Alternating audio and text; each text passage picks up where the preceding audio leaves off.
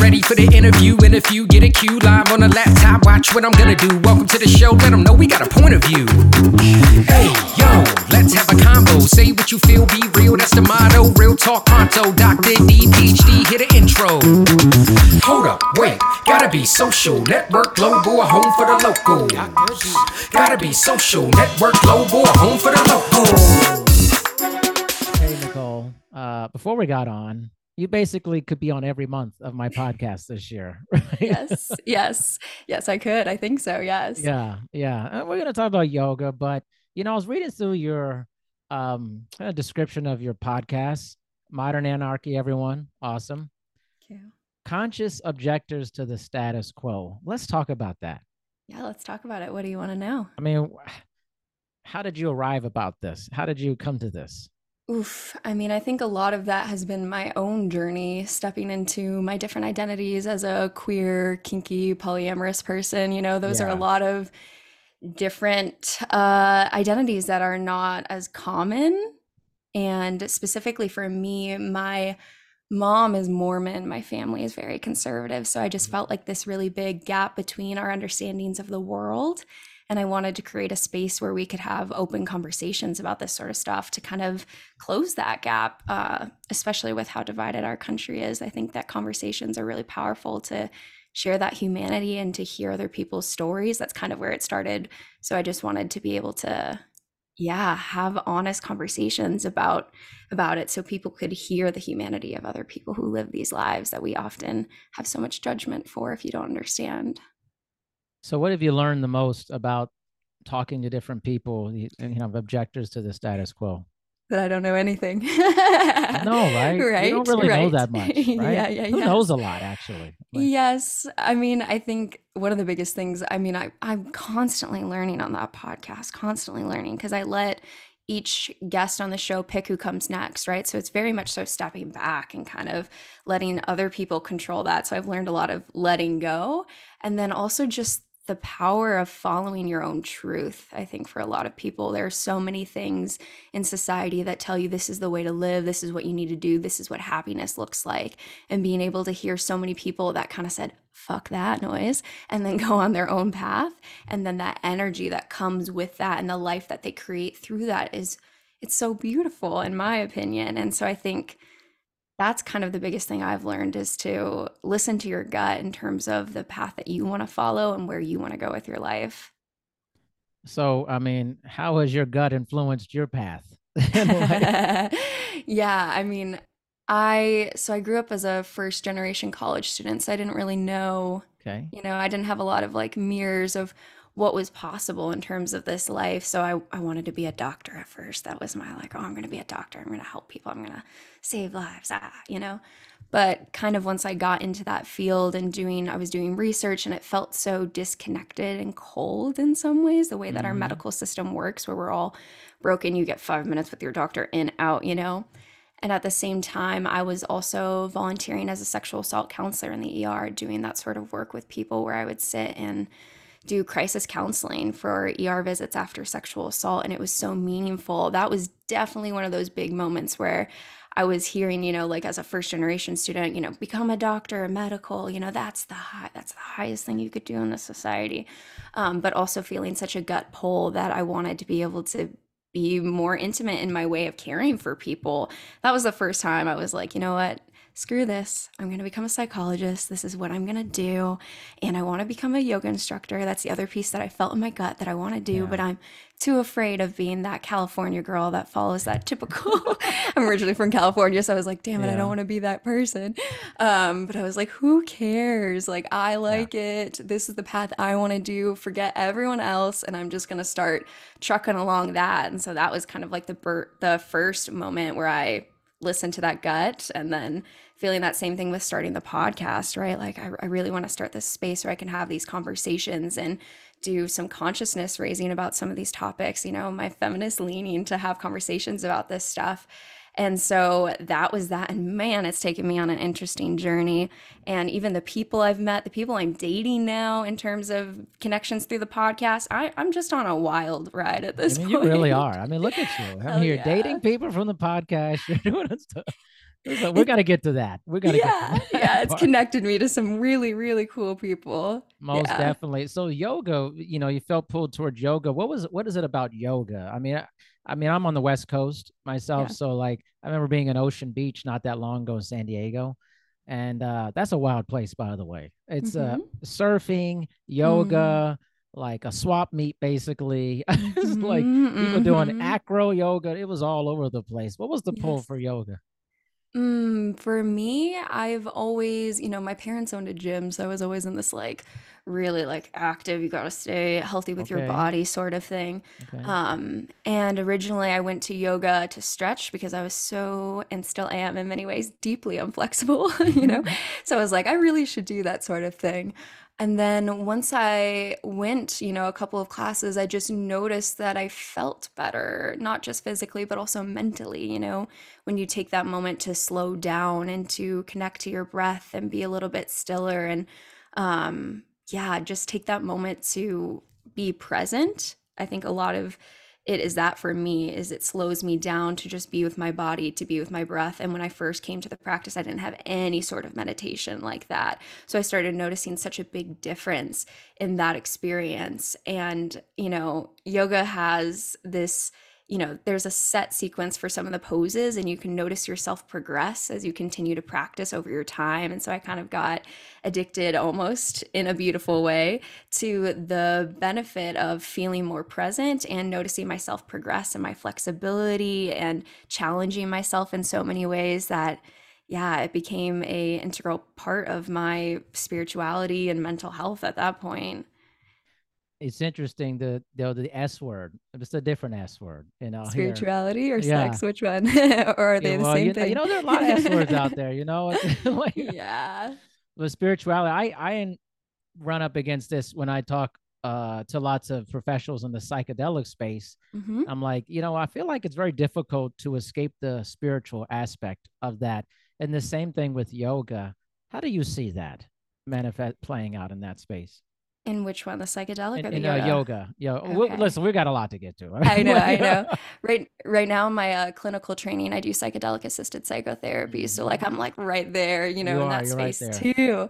Um, in terms of yoga, I mean, my understanding of spirituality, I came from a very fundamentalist Christian background. So, I've got a lot of spiritual trauma there with a sense of spirituality that has felt restrictive, stressful, uh, and a, harmful in a lot of ways. So, it's been a journey for me to even use the S word because I'm so like, well, uh, uh, uh. I don't want to get into anything like that again. But for me, my understanding of spirituality today is anything that brings my spirit joy, right? So that's a lot of different things. So Right. in terms of yoga, I have that, you know, experience of connecting my body with my breath and slowing down. And I feel kind of like I mentioned earlier, this rising in my spirit, my energy, and it feels good. That's spirituality for me. Spirituality is also listening to some fun music and dancing in my apartment. Spirituality is connecting with people over a beautiful meal and feeling the joy of that. For me, spirituality is anything that kind of gives my spirit life. And I think it doesn't have to be more complicated than that, at least in my opinion. Yeah, I think there's a lot of well, I look at it as there's a lot of branches on spirituality. Mhm. And what most people in my experience associate that with uh, a formalized religious experience. Right. Right. But that there are many and there are many pathways, that being one of them, a formal religious experience and maybe more nature based, maybe more yoga based. There's lots of different versions of spirituality. Here's a big question Do you think humans are wired to be pulled towards spirituality? Ooh, now we're talking psychology. I'm Come right here. Let's, go. do it. Let's go. You know, I think that I lean very existential in how I understand psychology and other things like that. Uh, wired spirituality, that's a great question. I think that we're meaning making creatures personally. Mm, I think that we all live a life and we're looking for a narrative and meaning and purpose in this void to like kind of wake up every day and to understand our existence. And so, in some ways, yes, whatever that purpose is, whatever that meaning is, I would say, yes, we're that's inevitable for any human, whether you use spirituality. Other people might say their meaning or purpose is their work that they do. Other people might say their meaning is their family. You know, all those things can fall under under spirituality too. Maybe we just need a more expansive understanding of what spirituality is. But I definitely lean existential, where I think that all of us are looking for some sort of meaning, making, and purpose. Yeah, I, I think well, you know, there's a great book about this essentially, Viktor Frankl's Man's Search for Meaning and it's it's literally all humans crave meaning. Yep. And uh, to figure out like what is this existence that we're in? You know, there's a lot of suffering, there's a lot of joy, there's a lot of a lot of different things mm-hmm. for it. Mm-hmm. And it feels like when I talk to people who are like heavily into yoga, that yoga provides a form of understanding of that. Here's mm. another question. I'm going to keep diving here. Go. What do you think of yoga, basically ancient forms of yoga versus how it is portrayed today in, say, mm. kind of mm. Western society? Mm. Yep, that's a tough question in yep. terms of appropriation of a culture that we've kind of whitewashed in many ways and brought mm. this over mm. here. Yeah, you know, I, I'm just another white girl that's doing this sort of practice. You know what I mean? Like this problematic in its own nature.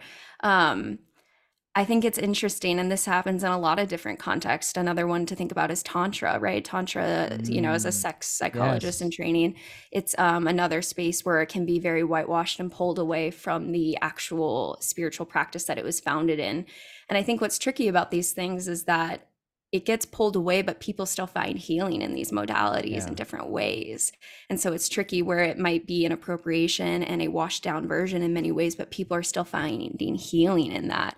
And I think that's something I'm noticing even as like a psychologist in different different books that I read that offer different ways of finding healing that I, you know, as a psychologist, I'm like, well, that science is a little bit of a logical leap here, here, there.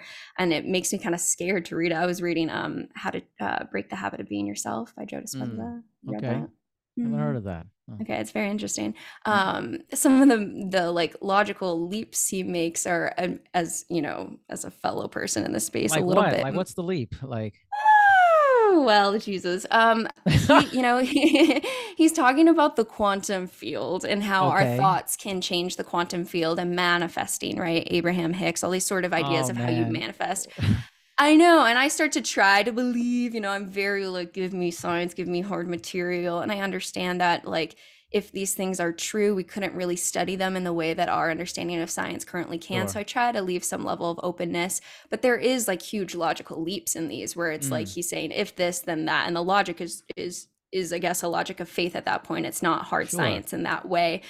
But I could see how someone could read this and find so much benefit in what he's saying in terms of like letting go of your old self to the new self and meditation in this way. Sure. So I think I see a lot of this where it's like things are pulled away from maybe you know hard science or their their original creation as a spiritual practice and religion but people can still find so much healing in these things so i think it's a complicated question um, I'm happy if people find healing, but it's important to honor the fact that these practices come from a long tradition that should be respected. Yes, for the culture. I like complicated questions. You're gonna yeah. keep you're gonna keep getting complicated questions. Hit me, I love them. just, just, what I like to do. Yes. All right, so here we go again. It's just another thing coming up yeah. here. So, manifesting.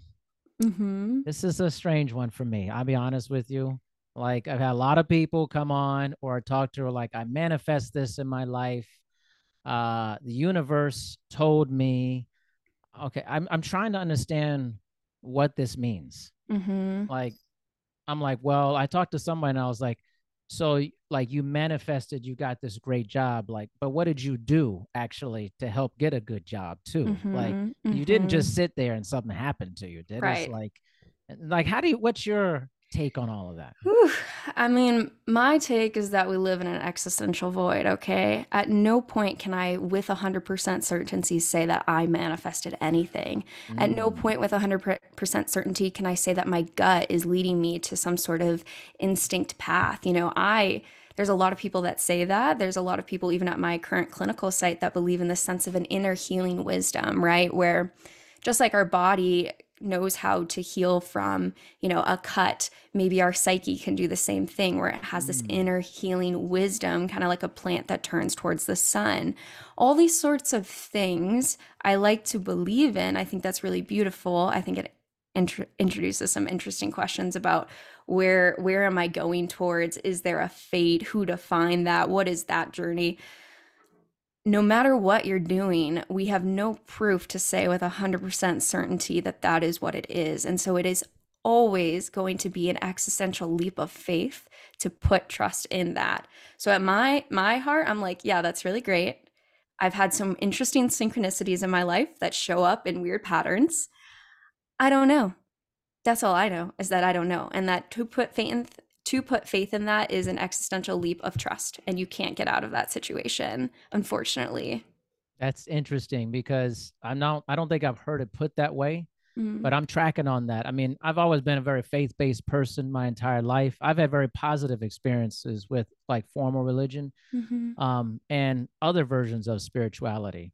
But it's all faith on some level, right? If whether you decide it's not, it really is.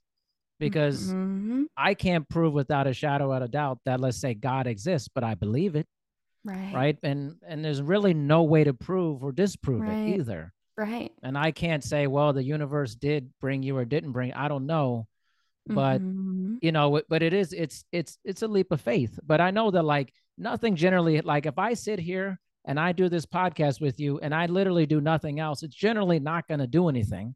I mean, it's not like it's gonna people are gonna listen to it if I don't release it you Mhm, know? So, so mhm. there's just all these things i think to have to try to like reconcile with it but i think the whole thing is you're right it is all an existential leap of faith. Yeah unfortunately so right? It'd be much easier i mean and maybe that's the beauty of our universe is that it has so many questions right? And you know that's the fun journey of all of it but it it is that leap you know? And i think personally it's nice to feel like there is something to believe in. It makes me feel a little bit more like i have gravity on this earth and to feel like my instinct is pulling me in some way and that there's some sort of balance to all of that right? I mean philosophers have been asking that question for centuries. Do we need god to exist in our our life some sort of direction? I think it gets tricky too when you think about the privilege of manifesting right? Like you don't mm, want to you don't want to sit to someone who is struggling to provide um, food for the table for their family and just say well just sit back and manifest. And maybe if you you know maybe if karma was on your side you would actually have i'm just like what the fuck? Like some people there's real systemic problems in our country that have created inequalities in wealth and access to resources. So i always get a little like we can't just sit back and be like manifest. That's it's crazy to me. That's actually crazy to me. You're someone who's like struggling and you're like just manifest what you want. That's essentially a prosperity gospel gospel. So it's saying hey if you just believe hard enough and if you say it enough times you're gonna get you're gonna receive it. No. I mean there's plenty of people out there doing amazing things and then never getting what they actually want yep. or that. You have to be careful about that i think. Absolutely. That's where I come in and say that too, right? Where that's, you have to be careful about what you say about those sorts of things. I do think, though, that if you start to see where you're going in your life and to get really clear on what you want to do and how you want to mm-hmm. live, that's ultimately mindfulness, right? You're of kind of seeing where you're where you would like to be. You have that moment where something comes up, a fight, some sort of thing you pause enough to think who's the person that I want to be, right? That's who I want to be. And you start to choose to act in that way. And I think in the same thing, you know, when I'm like, oh, I'm manifesting that I'm going to be this amazing psychologist that writes yeah books and other sorts of things, the more I start to feel that in right myself, the more I carry that into my conversation with you, into my conversations with other people. And so I do think that there is this way where, like, when you start to quote unquote manifest, think yeah about things, you step into that space and act differently, and the world responds. But yeah, I, I personally don't believe it just shows up on a platter. But then again, talk to me in a couple years and maybe I'll be like, you know know what? man I changed my view. you know it's funny anytime you talk to anyone who's like in the psychedelic field or you know has, has had wonderful experiences and stuff everybody has a different vibration about how they talk about all this stuff It- it- like when you're like this i'm like this it's just funny It's like you've gone through an experience and you can't have these kind of stereotypical thoughts about life. Mm. It's just almost impossible to feel like Mhm. that. And thinking, like you mentioned about, I realize I don't really know that much, Mm. but so many people crave knowing as much as possible and like wanting to be right, the whole thing. And I figured that's like the thing with the universe with me. I'm okay with not knowing about space and what's what's out there and the planets. I'm like, I just think it's amazing it exists. like, hmm hmm Well, it feels good to have some sense of control, right? yeah, In all of this, right? To feel like I know the things and I have gravity and I'm grounded in this yeah, rather than acknowledging that there's so many unknown variables. I think personally, I think this is a fascinating time for the human experience because we've never had so much access to knowledge in a lot of different ways, but specifically even in just about our our universe Yeah, slash the scale of what we are in terms of a small, small, small, small, small, small, small. I mean, small. What the hell? I mean, we don't know anything in terms, right, of really our existence. Exactly. But you tell people that, and then we start to panic, and we're like, okay, well, what does this mean then? What are, Yeah, who am I? And I think it's really interesting in that way to think about how the internet has given us so much access to information like this in a way that humanity never had to contemplate. yeah. It's it's it's mind blowing. I like I do like I enjoy space and stuff like that and learning like the James Webb Telescope and all that. I've been I can tell you all about it. I know all that stuff, but I'm okay with like not knowing a lot Mm, wha- about what's out there Uh, yeah. because you know if something if a machine looks into literally the size of a finger of of a point in space and you tell me there's millions of galaxies in that one tiny little grain of sand how could i possibly even try to know what else it's like i'm glad other people are looking for it but you know you're never going to know Mhm. and i think that's the thing that's kind of we have to have acceptance is that you're never going to have the answer to everything. That's really important to accept i feel like Absolutely. Yes. And then to see the wonder of that, right? Like yes there's so much joy in, I mean, for me, it's always yes and both sides of the coin. We don't know the ends of the universe. How scary. And we don't know the ends of the universe. How interesting, right? Like yes we don't even yes understand how atoms work on the small scale, which is what I'm made out of. We don't understand on a quantum level where they go. right We can right go macro, micro, whatever way. And it's just fascinating. i mean Like, it really is what? Yes, and I think that's enough of even a spiritual practice for me to try and hold on to the knowledge that we do have now that has taught us that we don't know um, much and to see the world through that personally it brings me a lot of joy and it feels very poetical in some ways but it's also very scientific to think about the facts that we don't even know yeah how these little atoms in my skin are moving right yeah now and where they go in in the moments when we really try to measure them how interesting i know okay why is there such um friction between science and spirituality your opinion Ugh, what a what an interesting question. I I mean, if you look at the history of it, I think that it was so deeply intertwined for so long, right? It was always that God explained all of our science, God explained all of these things. And I think that as we stepped out into the scientific revolution, right, we we tried to that's sorry. you see Yeah, it's a that's that's sign that's a sign. My neighbor is doing something above me. Um, but yeah, as we stepped out into the scientific revolution, there was a really hard pull to get away from that, right? To step away from the the dark ages of knowledge that hmm was, you know, God explaining everything. So we really stepped out of that and now are trying to not have that be the answer for things. And so, I mean, that's what I think it would be is that, like, originally it was just so closely tied together that now we're trying to step so far out. And we wanted to have a very easy understanding of things. That's how we had Newtonian physics, right? Like, right here are the laws to our life. This is how it works. This is how objects fly in motion. And that's why it was so fascinating when, you know, Einstein, the quantum mechanics world, stepped in and kind of changed everything that we know to say that we don't know much. And so now we're stepping into this interesting space now, yeah, where we were God, no God. Now we're back to big question marks. So I don't know. It's an interesting yeah, time. I actually think that um, both of these things can coexist amazingly right. well, and that they actually both lead back to each other.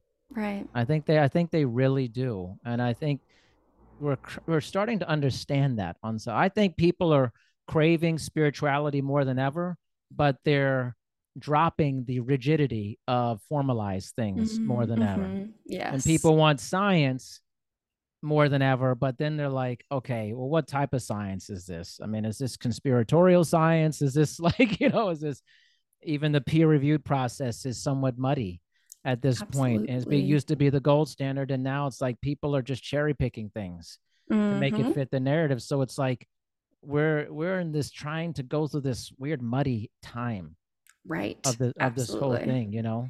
Yes, yes, because science in the past is used for harm, right? Science in the past is used for really problematic things, depending on who was interpreting it and how they used it to further their agenda. So, I mean, always ask really big questions of scientists, right? Like, how are you defining your variables? What are your cutoff points? All this sort of stuff is always influenced by human bias, and we can't yes. really get out of that world, right?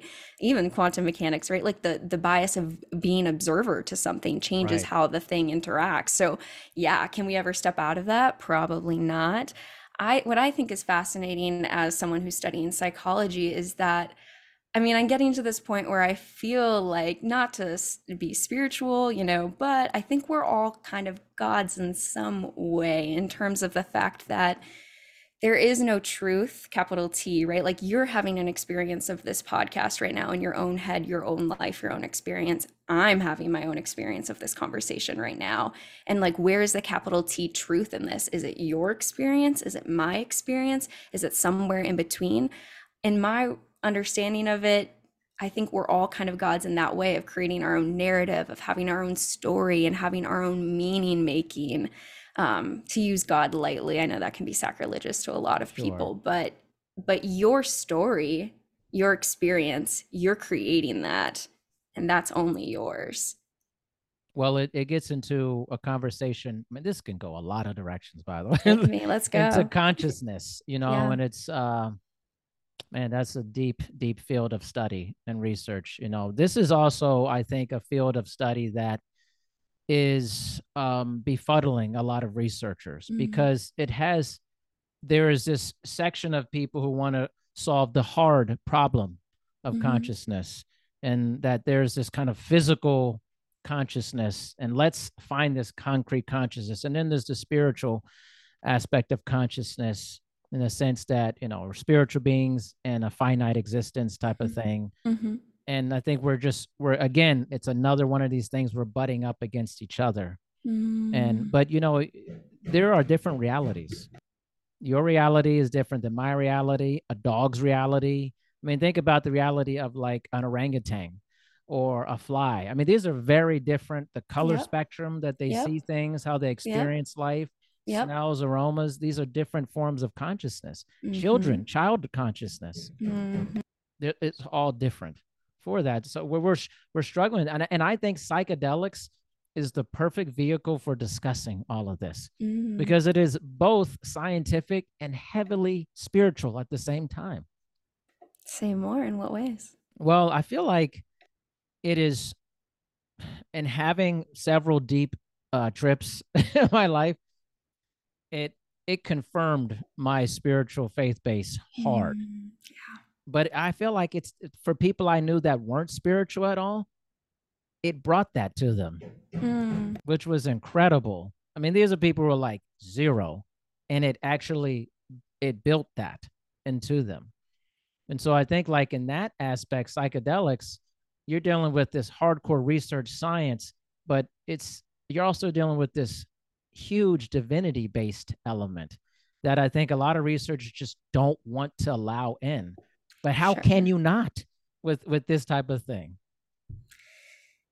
Yeah, definitely. I mean, I think you there's an easy way to do it, right? Because then Yeah. you're like, well, it's it's increasing my serotonin and that's what I'm experiencing. And I so like this the is way you're why saying this that. is how, you know, like because there is an easy way to be like, it is still science, Terry, and this Yeah. is what I'm doing. So like I Yeah. think just kind of like any aspect of life, there is a way to look at it where it's like this is all it is, or this is all that it is in the other way in terms Yeah. of spiritual. And I think you get people that fall into different camps of that what I think is fascinating is that we don't know anything, right? Like we truly we prescribe people SSRI, but we don't know how they work. We know that it does increase serotonin, but from the research, that's not actually the mode of Right. um, impact. That's not Right. is that's not what's causing it. So we don't actually know why SSRIs are in, uh, effective in the way that they are. So a lot of this, like you can study the brain, you can learn that this is the area, this is the receptor, this is the thing.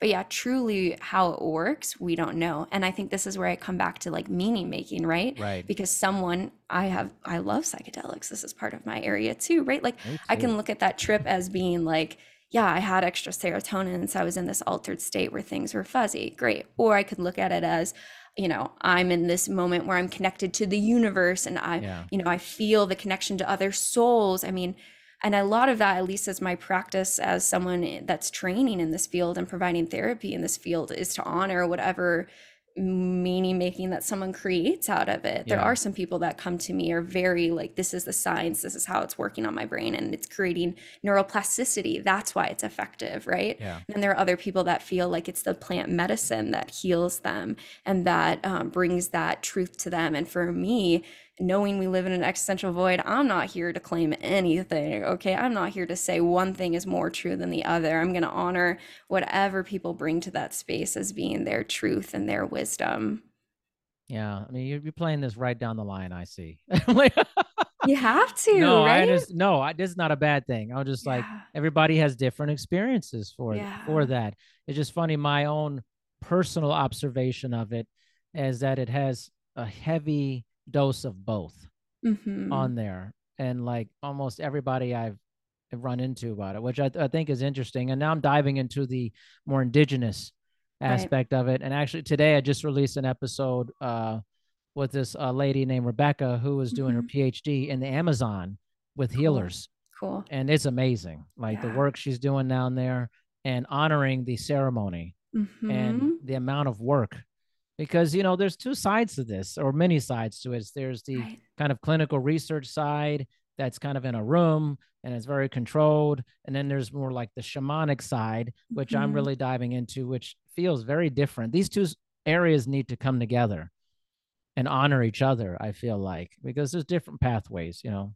Absolutely. Yeah, there are different pathways and yeah, respecting both, right, of what someone's meaning making is of that experience Yeah. and what tradition and culture that they're in in terms of what these powerful things are. I mean, I think we we do know that psychedelics significantly increase the amount of emotionality that you have, right? And that's a beautiful thing and can create a lot of different experiences. And I think that's kind of, you know, like when you asked me, what have I learned? And, you know, it's that I don't know anything. Yeah. And so I take a really big step back. These people manifesting might know something that I truly don't even know and I've never experienced.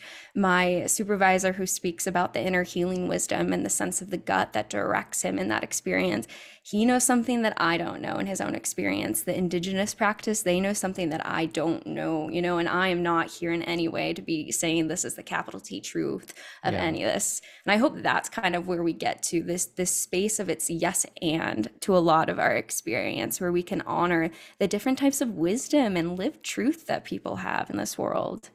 As long as it's like- not harming. yeah That's i mean do you feel like do you feel like this is just purely a question do you feel like we're as a society moving towards that is that the is that kind of what your reality is telling you or is it the reality that this is a very divided situation we're in because i never i don't know i i in my personal experience i see a lot of good people and a lot of togetherness but if i Mhm. look outward beyond that i see a lot of like everybody disagrees with everything like it's like you know it's like okay Yeah. well i'm not experiencing that actually you know For sure. Yeah. That's tricky because I don't know the research on it. And I think it's something that I ask people a lot in my community too. You know, like as a queer, kinky, polyamorous person, Right. I'm like in a very leftist group of people, you know, who are all asking if capitalism is really the right way to be doing this game, you know, knowing that there's people that don't have access to resources and are starving for food while certain people are at the 1%, right? But is everyone asking that question? I don't know. I don't think everyone is. And I think part of the scary thing is that with the internet and the way that the algorithms work in terms of giving you what you're already interested in and you know the other space that we need to have conversations from different points of view and to be hearing that and to be growing through that together i'm not really sure to be honest i'm not, Yeah. not sure what it's looking like in terms of um, division you know we know some of the conservative movements you know we know that gay people are being killed at bars you know like some of these things it's it might be anomalies and very much so on the this the actual Right. edges of the society um, which is what i hope my hope my dream is that the internet is helping us to see diverse points of view and helping us to actually get closer to understand to ask these questions about these systems if they're actually serving all of us Yeah. um, that's my hope. Is it true? I don't know. I haven't seen the research. I live in a bubble in my own echo field with my own like, friends. So, like, I don't really know. You know what I mean? And the news is going to give us the things that are scary, the things that activate our amygdala enough to want to read the article. So, I really don't know. I'd have to look at the research to see. And I think we're going to continue to see. Yeah. But I mean, if voting in America is any sign of indication, uh, it's kind of interesting and not It is looking good. interesting, isn't it? It's very interesting. Here's a I don't think I've ever thought about this. Do you think yoga is inherently uh, a progressive leftist activity? I think it probably depends, right? Again, on like what is yoga, right? Are you talking about the original yoga practice, truly the spirituality and all of that? Or are you talking about CorePower yoga, with, you know, where you come in and they're like, here you go, we're going to get a workout, you know? So I think that um, I know when I was a Christian back in the day that I was warned against practicing yoga from my Why?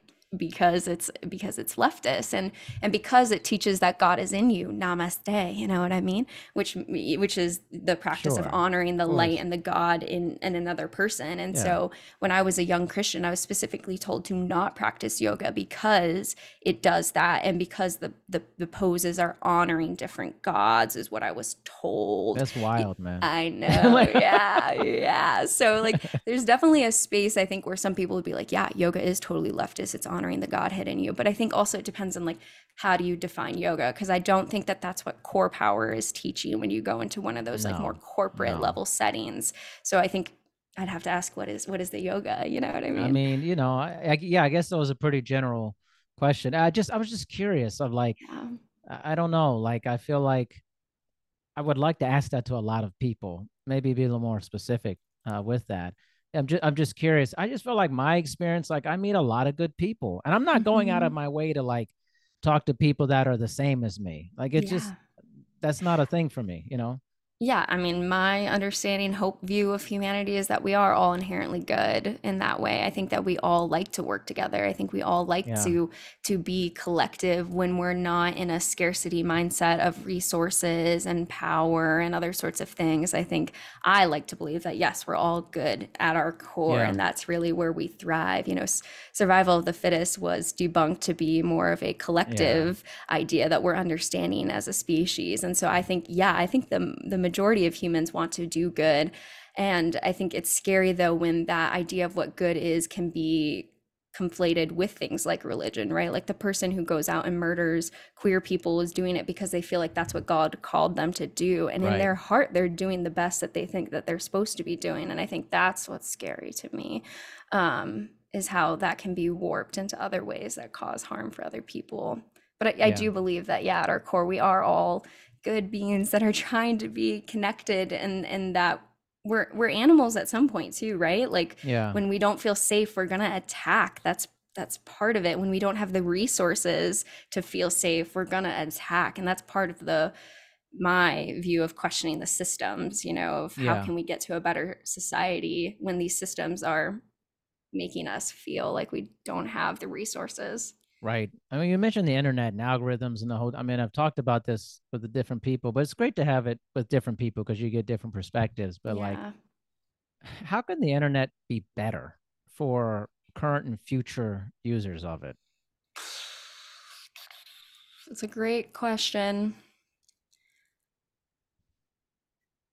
I mean, specifically, what's coming to mind for me is something like TikTok, right? That has been known to reduce coverage and I don't even know the right words to say this for the algorithm, like um, not having people who are trans, overweight, or having people who are heavy bodied different disabilities, like all these sorts of things. It's fascinating that the algorithms are taking those away and that we have known research that these things are happening. Mm. That scares me. I think that in terms of the internet, we should have something that is more reflective of the actual diversity of the human experience. And I don't know who controls those things. That starts to get above my pay grade of Strange right because you know? yeah, because they want to give you what they what you want to see. They want to give you what you want to click on and all those sorts of things. But it's scary to think how that can create its own echo chambers in a way, right? That's how we get things like the very conservative alt right, where you have these videos and and call me out for the conservative alt left, right? Sure, like shit, uh, where like we start to get into our own spaces and then we just keep thinking there, thinking there, thinking there, rather than you know truly coming together in a very democratic process to hear one another and hear the different perspectives and be changed by that. So if I had to say that, then maybe that's what we need, you know, algorithms that bring different opinions, different views, show the diversity of the human experience. But again, yeah. that's way beyond my pay grade to understand how to help humanity there. Uh, it's a strange thing. I feel like yeah. the internet's this amazing. It's gonna. I think we're gonna look back and think it's one of the greatest inventions of oh, humanity. Oh, yes but one of the weirdest things that people have done with it. Uh, mm-hmm. I think it like, I mean, I've met so many people because of the internet, but yep. actually, in doing this podcast and all these episodes, almost every single person I've talked to says they're exhausted by mm. social media, the internet. Like they feel like it's becoming less significant in their lives. And like in a lot of things, there's it's turning into this thing where like people are starting to be like, you know what, this is not good for me. Like these things, where are we headed with that? And all of a sudden, mm-hmm. you're getting this collective. This isn't good for me. I've seen so much research that said this is bad for me. Mm-hmm. Where are we going with that? Yeah, where are we going versus where should we go? Okay, oh. that we can do that. I mean, you know what I mean? Um, yeah, it's interesting. I think that I can only really speak to my own experience with this, right? Um, for me personally, I I grew up with the internet in middle school because I'm younger, right? So then I've had this sort of like connected to the hip sort of thing where my sense of self was being through posts to other people, getting likes, all these different things. And at least for me, yeah, I've I've personally felt much better without having Instagram on my phone, without posting things. Instead, I send my, the pictures that I would post to my loved ones through text. What a thought. Like, hey, here you go. This is what I'm doing. Yeah, because I always think it's such a strange idea, right? Like, where in society would you choose to post this picture of something? So you're getting in front of a group of people standing on stage saying, Hey, look, I did this thing. And then you look at the numbers and, okay, so 200 people saw this and no one responded. So you just got in front of a stage, said, Look at my poster, and everyone just stared at you that yeah. doesn't feel good personally no. for me you know and i think you can understand that in a lot of different ways you know when you get a lot of cheer then it does feel really good but then do you get addicted to that cycle of connection of, of like externalization of joy from other people's response you know like it's all very scary. I think that i love that it keeps you connected. You know there's so many beautiful ways that you can stay connected to people you know across time that you've met in different ways or an instagram is almost like a business card these days where they're like follow me on instagram and see what i'm up to. So yeah. personally, I don't know. I don't even know what to do with it myself. I am very confused by it.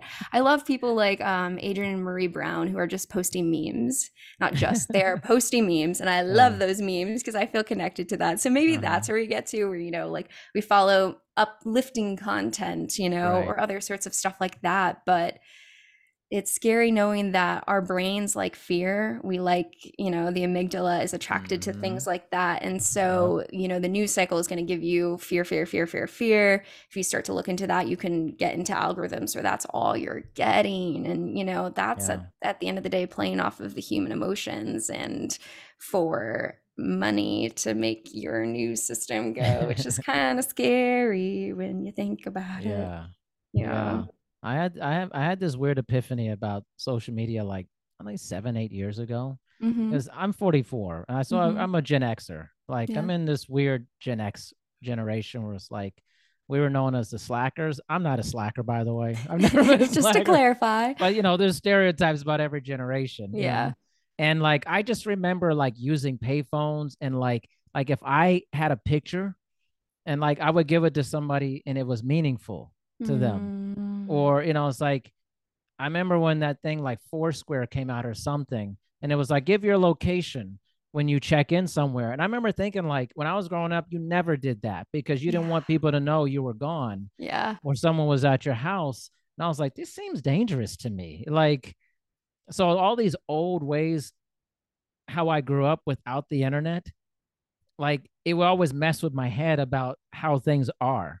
I'd be like this doesn't make sense to me and then, and then like mhm. if I didn't like a certain platform, I would just be like, this is garbage, and I would just get rid of it. Like I I never like in my podcast, I don't have Instagram or Twitter and any of that stuff, and I know maybe I'm missing out on stuff, but I just don't care. Like Yeah. like Yeah, because when know? it's your mental health on the line, like it's not worth what does it matter? risking that. Right. Yeah, absolutely. right, What I think is fascinating as someone who's doing their research in sex and relationships is like how this changes all of our Yeah. Oh, listen, relationships, man. right? this is another yeah. whole podcast. I'm telling you. yeah, because you have so much access to so many people in ways that society never did. I mean, and and you can think about it in terms of like uh, codependency and having that open communication constantly and how that's changed our relationships in some ways. We're like, yeah, before you went out and you didn't know where your person was, you know, and that was kind of how it worked, and you came back together. Where now you can have constant communication if you want to and or constant access to new partners new people to date because of apps and things like that where your world used to be so much smaller when you couldn't connect Yeah. on the internet you only knew maybe what like 300 people and and that was you know mostly family and connections Yeah. through that so all of this is really fascinating and very much so changing how we do sex and relationships as well All right, let's do it. Let's go there. Let's Take take it there. So you talk about and you, and I read about consensual non-monogamy. Okay, for our listeners, I think it's good to. I'm like you, like I, I you know, I'm, I'm in science, I have my doctorate. We have to operationally define what this means. What is this? So uh, clearly, so everyone will have a good understanding of. Well, you know, from my research, maybe we should start with monogamy. You know, what is monogamy? I'm serious Yeah. because that means a lot of different things to a lot of different people, okay? Some people, their monogamy means you can't hold hands with another person. Some people, it means you can't kiss someone on the cheek. Some people's monogamy means you can't have emotional relationships with someone of the of an opposite or different gender than you, right? So, I mean, I think first the question is kind of defining what is monogamy because that's at least where my dissertation has gone because when you try to define non-monogamy it's based on the non of monogamy so what Mm. is monogamy first and that has such an open definition that first off i think a lot of people should work to define right like Yeah. is it okay for me to go out to go get drinks and have an emotional relationship with someone of a different gender, the opposite gender that I would naturally be attracted to? Some people, that's breaking the rules of monogamy. Some people, breaking the rules of monogamy is watching porn. You know what I mean? Yeah. And yeah. so, like, it really depends. So, like, non monogamy is anything that's not monogamy, and monogamy is the practice of what you can't do with other people. That was the only way I could find some sort of definition that was able to rein the big practice of what monogamy can be. Inherently, you come together in a dyad relationship and then choose what you can't do with other people and make that commitment to someone else. So, non monogamy can mean a lot of different things, right? It could mean getting that coffee with someone of a gender that you're attracted to that isn't your partner. To some people, Yeah. that's non monogamy and that's having an emotional affair, you know? So, all it, it gets really complicated. First, we wanted to find Man. that, and whatever that is, then it's the opposite of that, and doing it in a consensual way. And that can mean so many different things to people in terms of the boundaries of, you know, emotional connections, sexual connections, somewhere in between, but doing it all under the umbrella of having discussions about it. Man, you know what, Nicole, you just blew a lot of people's mind with that. I don't think a lot of people thought about it that way. I mean, there's elements to that I didn't think about. I was like, hmm. Like, well this is the okay as someone who wants to work with relationships couples more than that like that's half of the whole problem okay is we need to sit down and talk about monogamy is beautiful. It is a beautiful commitment that you can make to someone. Let's talk about what that looks like because frequently what happens is there's not enough discussion of what that looks like and we just go off of this automatic well monogamy monogamy yeah and then someone goes to get coffee with someone and someone gets hurt all these sorts of things where we need to get more um, we need to have more communication about defining what the boundaries are of monogamy for each of these couples and it's always going to be different. And that alone i think would solve a, a large majority of problems in terms of the experiences that couples have it's just there's not enough communication about it we work on presumptions of what we're supposed to do when we're in relationship with people this is gold right here. I mean, this is people.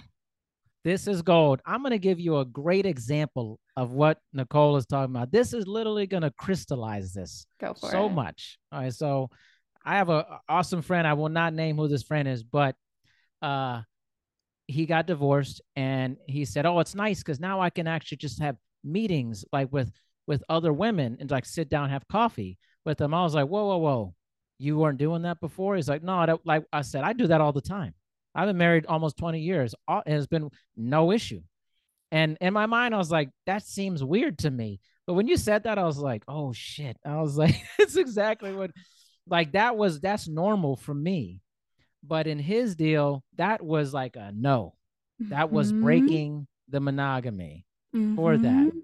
and that's I don't know. That just dawned on me.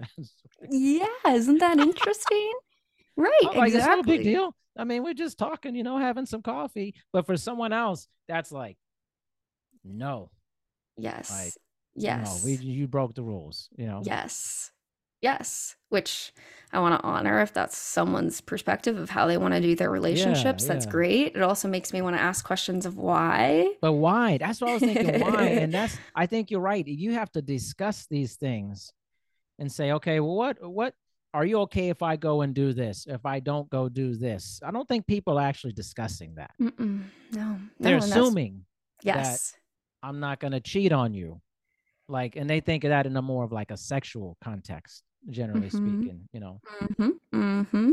Yeah. And there's a lot of communication that could happen about that in terms of, you know, I feel insecure when you go on a date or go Mhm. get coffee with someone else because it makes Yeah. me feel like you don't want to spend that time with me. And so, how can we talk about that? There's so much that can be talked about in terms of these things because, you know, I practice relationship anarchy, like the lack of ownership over someone. So, you know, I have different partners in my life that that have complete freedom to Yeah. have sex, make love, create whatever they want with people. And like, at least in my own experience with that, a lot of that has been a lot of self work to Mm. find my own grounding in that of feeling secure in myself when my partner goes to have sexual relations with someone else and to know that my worth is not at all changed through that. Personally, that's been my own psychedelic trip of relationship anarchy. It's been one wild trip in terms of sounds self wild. development. It's it is wild, okay? But personally, now that I'm on this other side, like I couldn't ever go back. Like I personally, you know, everyone can do what they want to do, but I will not have sex with one person for the rest of my life. Like that is not an option in my world. Yeah. I just think there's higher ways to show that you love someone personally. There's multiple ways to do that, and I think that for me, sexual fidelity is not one of those things.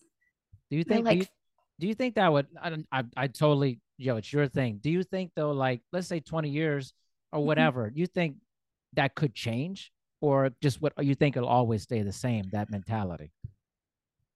I always leave space for change at any point. Yeah, So yeah. yes, absolutely. At 20 Yeah. and 20 could I completely change? Absolutely. Now here's my thing. I kind of I personally where I'm at right now, I like the idea of partnership because, you know, when I think about the realities of there's a limited amount of time and energy, right? Love is infinite. You can build on that, but time and energy is limited. And so there is a limited amount of time that I can sit with another person, hear their story, be a part of their life, be a part of everything, and be with them. I really like that space of having that close dyad yeah. relationship. I personally don't think that that's going to change my desire to want to have sex with other people. I think that I can have that. And this is where labels like monogamish come in, open monogamy come in, where people have a primary relationship and then can have sexual freedom in other ways that allow you to still have that close partnership. Because I think partnership's beautiful. So Yeah. I personally don't think that my desire for other sexual interactions are going to be change in 20 years. I think I'm always going to want to have this freedom now that I know it's possible, now that I know the stats on women's desires and long-term relationships and the way that it falls off on a drastic drastic drop compared to Right. men, which is it's very gendered, but like Sure. men in long-term monogamous relationship have a pretty consistent desire that goes uh, slightly dwindles, but women drop off like a roller coaster. And so I ask questions as a researcher of why? Yeah. I don't know the answer. I have theories. I have theories of why. You know, I think that a lot of our understanding of sex is penis and vagina and a very scripted foreplay, penetration, orgasm, maybe for the woman, right? Like, Maybe. and this is all exactly. this is all very like heteronormative understanding of it. And so I think if we got out of that script, if we started having conversations about what people like, kink, other sorts of things that people could be bringing in, I think we'd have a lot more of that. And also, I wonder if there is a world where maybe women actually like more partners. There's been some discussion um, about the theory of like, oh, men wanted more partners, and that's been the history for so long because men wanted to spread their seed. There's also, that comes from a study of fruit flies that apparently was not replicated in humans or other animals. But there's also a theory of what if women actually wanted more partners because it gave them more chance of having offspring hmm. and having the best sperm impregnate them? Like, what if Yeah. that's also the space of all of this too? You know, I think there's a lot of discussion, and my area of focus is going to be studying this for the rest of my life. Like, Yeah. what is long term desire? How do we maintain that? And maybe non monogamy is part of the equation. At least for me, it is. Yeah. I mean, I think like, I mean, it's it's awesome. You you give great answers, Nicole. Seriously, Thank like you. they're very like nuanced answers, and I I always appreciate that. The, the reason why I asked that question was like, like when I was in my twenties, the shit that I'm doing now would have never forecasted, ever. Mm, like, Yeah. and I don't know what it's gonna be like in my si- 60. I have no clue. Yeah. So I've I kind of kept it open, like, well, I don't know if I'm gonna be like this.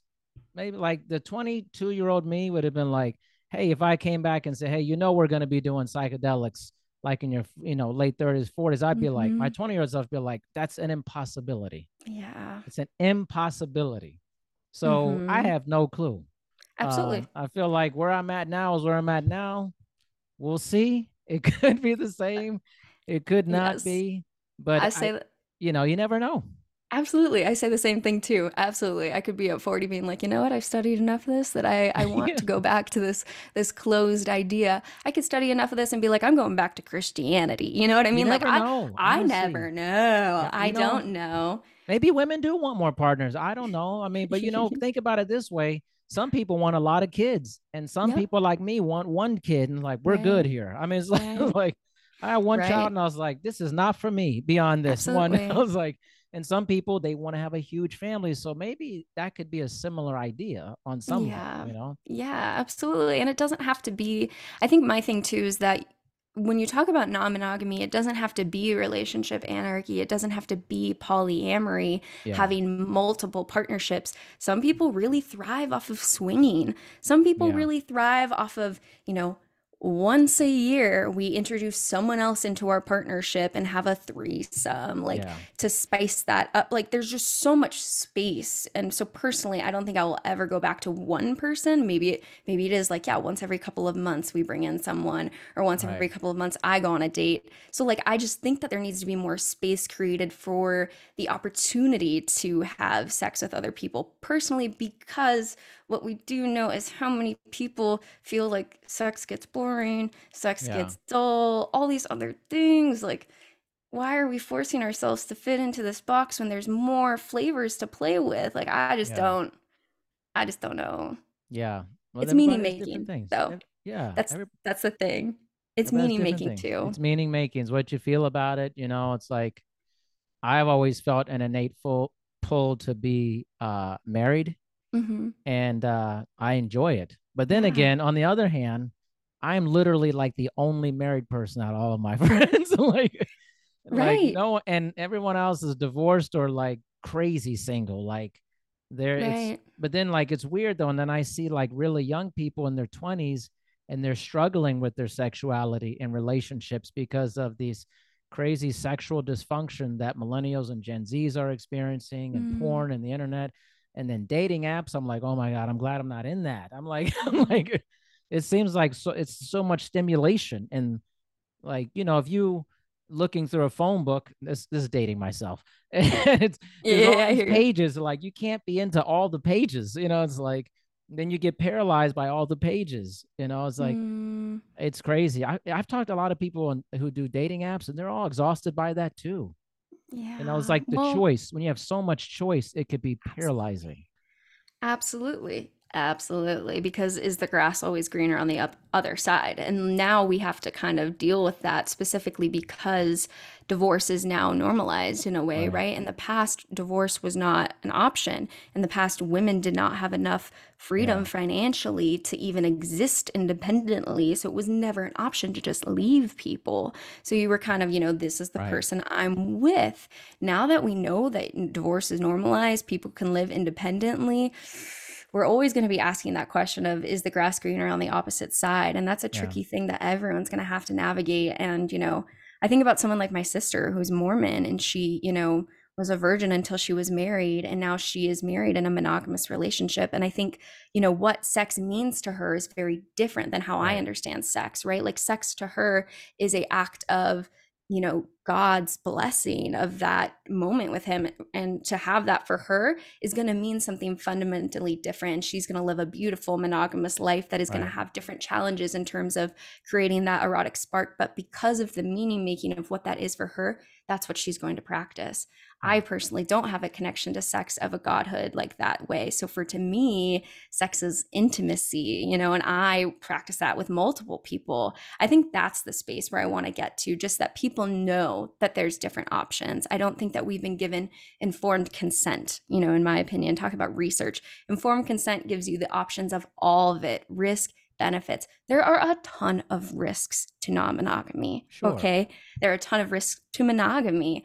All of it has risks and benefits. I just want people to know that there's different ways to do it. And if you're unhappy with your current dynamic and want to explore more, there's a world where you can do that. And I think that's kind of like my activism is just knowing that there's different ways to do this and that there are people like myself who are really enjoying it and having a lot of fun.